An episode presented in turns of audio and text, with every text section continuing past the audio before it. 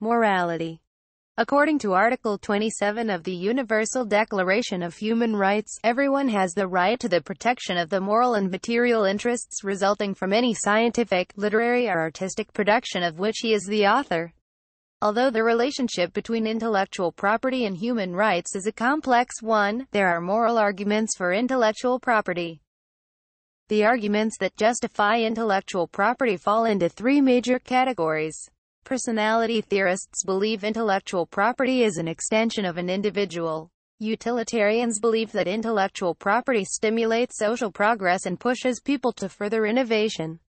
Lockeans argue that intellectual property is justified based on deservedness and hard work. Various moral justifications for private property can be used to argue in favor of the morality of intellectual property, such as natural rights justice argument. This argument is based on Locke's idea that a person has a natural right over the labor and products which are produced by their body. Appropriating these products is viewed as unjust. Although Locke had never explicitly stated that natural right applied to products of the mind, it is possible to apply his argument to intellectual property rights, in which it would be unjust for people to misuse another's ideas. Locke's argument for intellectual property is based upon the idea that laborers have the right to control that which they create. They argue that we own our bodies which are the laborers. This right of ownership extends to what we create. Thus, intellectual property ensures this right when it comes to production. Utilitarian pragmatic argument, according to this rationale, a society that protects private property is more effective and prosperous than societies that do not. Innovation and invention in 19th-century America has been attributed to the development of the patent system. By providing innovators with durable and tangible return on their investment of time, labor, and other resources, intellectual property rights seek to maximize social utility. The presumption is that they promote public welfare by encouraging the creation, production, and distribution of intellectual works. Utilitarians argue that without intellectual property there would be a lack of incentive to produce new ideas.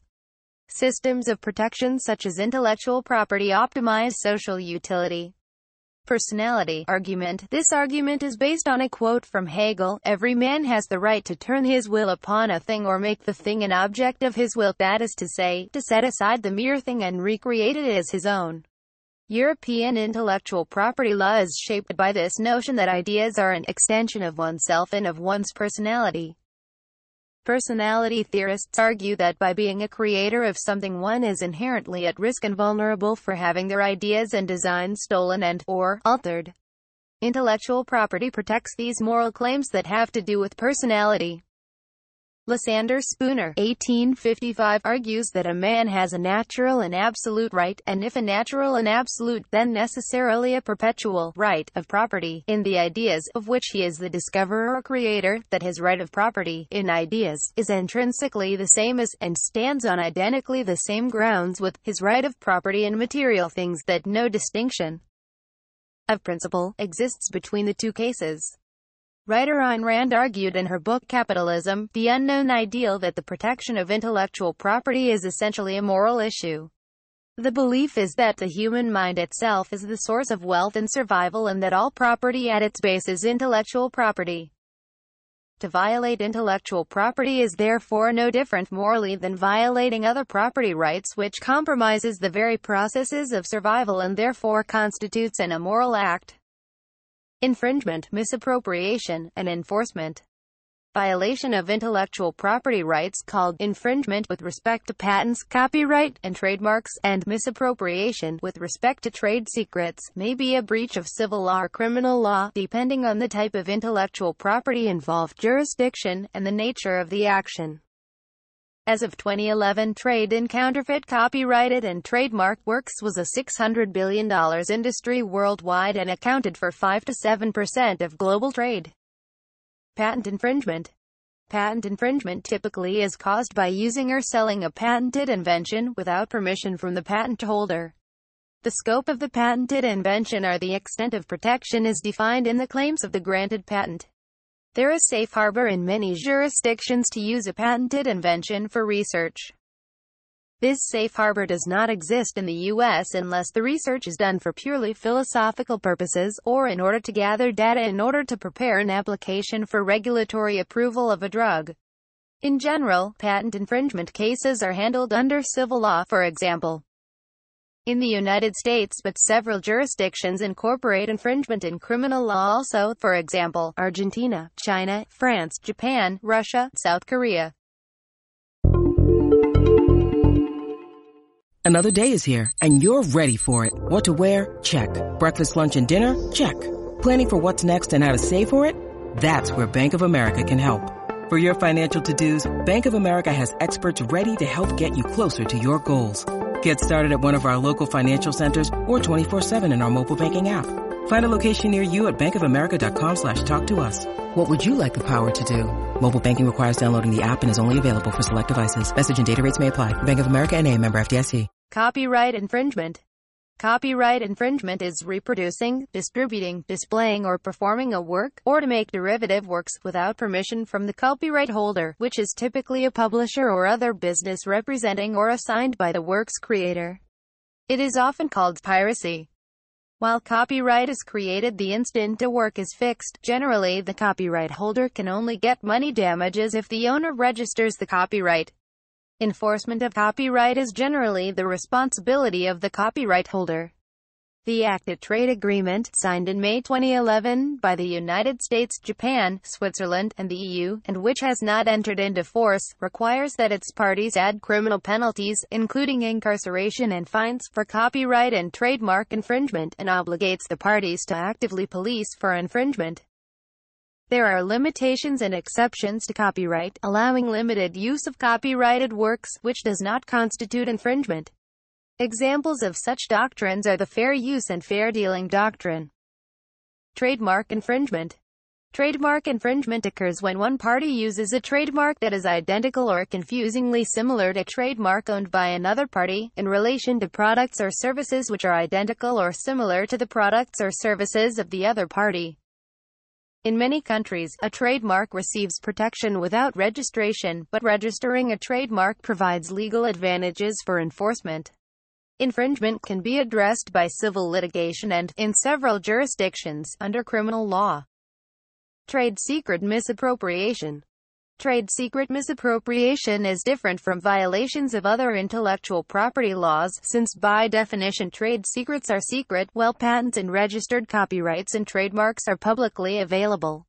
In the United States, trade secrets are protected under state law, and states have nearly universally adopted the Uniform Trade Secrets Act. The United States also has federal law in the form of the Economic Espionage Act of 1996, 18 U.S.C. Sections 1831 to 1839, which makes the theft or misappropriation of a trade secret a federal crime. This law contains two provisions criminalizing two sorts of activity. The first, 18 U.S.C. Section 1831, a criminalizes the theft of trade secrets to benefit foreign powers. The second, 18 U.S.C. Section 1832 criminalizes the theft for commercial or economic purposes. The statutory penalties are different for the two offenses.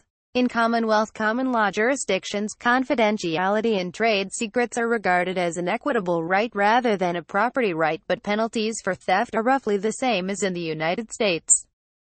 Criticisms Criticism of the term intellectual property ranges from discussing its vagueness and abstract overreach to direct contention to the semantic validity of using words like property and rights in fashions that contradict practice in law. Many detractors think this term specially serves the doctrinal agenda of parties opposing reform in the public interest or otherwise abusing related legislations, and that it disallows intelligent discussion about specific and often unrelated aspects of copyright, patents, trademarks, etc. Free Software Foundation founder Richard Stallman argues that, although the term intellectual property is in wide use, it should be rejected altogether, because it systematically distorts and confuses these issues, and its use was and is promoted by those who gain from this confusion. He claims that the term operates as a catch-all to lump together disparate laws which originated separately, evolved differently, cover different activities, have different rules, and raise different public policy issues, and that it creates a bias by confusing these monopolies with ownership of limited physical things, likening them to property rights. Stallman advocates referring to copyrights, patents and trademarks in the singular and warns against abstracting disparate laws into a collective term. He argues that to avoid spreading unnecessary bias and confusion, it is best to adopt a firm policy not to speak or even think in terms of intellectual property. Similarly, economists Boldrin and Levine prefer to use the term intellectual monopoly as a more appropriate and clear definition of the concept, which they argue is very dissimilar from property rights. They further argued that stronger patents do little or nothing to encourage innovation, mainly explained by its tendency to create market monopolies, thereby restricting further innovations and technology transfer. On the assumption that intellectual property rights are actual rights, Stallman says that this claim does not live to the historical intentions behind these laws, which in the case of copyright served as a censorship system, and later on, a regulatory model for the printing press that may have benefited authors incidentally, but never interfered with the freedom of average readers. Still referring to copyright, he cites legal literature such as the United States Constitution and case law to demonstrate that the law is meant to be an optional and experimental bargain to temporarily trade property rights and free speech for public, not private benefits in the form of increased artistic production and knowledge. He mentions that if copyright were a natural right nothing could justify terminating this right after a certain period of time law professor, writer and political activist Lawrence Lessig, along with many other copyleft and free software activists, has criticized the implied analogy with physical property, like land or an automobile. They argue such an analogy fails because physical property is generally rivalrous while intellectual works are non-rivalrous that is, if one makes a copy of a work, the enjoyment of the copy does not prevent enjoyment of the original. Other arguments along these lines claim that unlike the situation with tangible property, there is no natural scarcity of a particular idea or information. Once it exists at all, it can be reused and duplicated indefinitely without such reuse diminishing the original. Stephan Kinsella has objected to intellectual property on the grounds that the word property implies scarcity, which may not be applicable to ideas.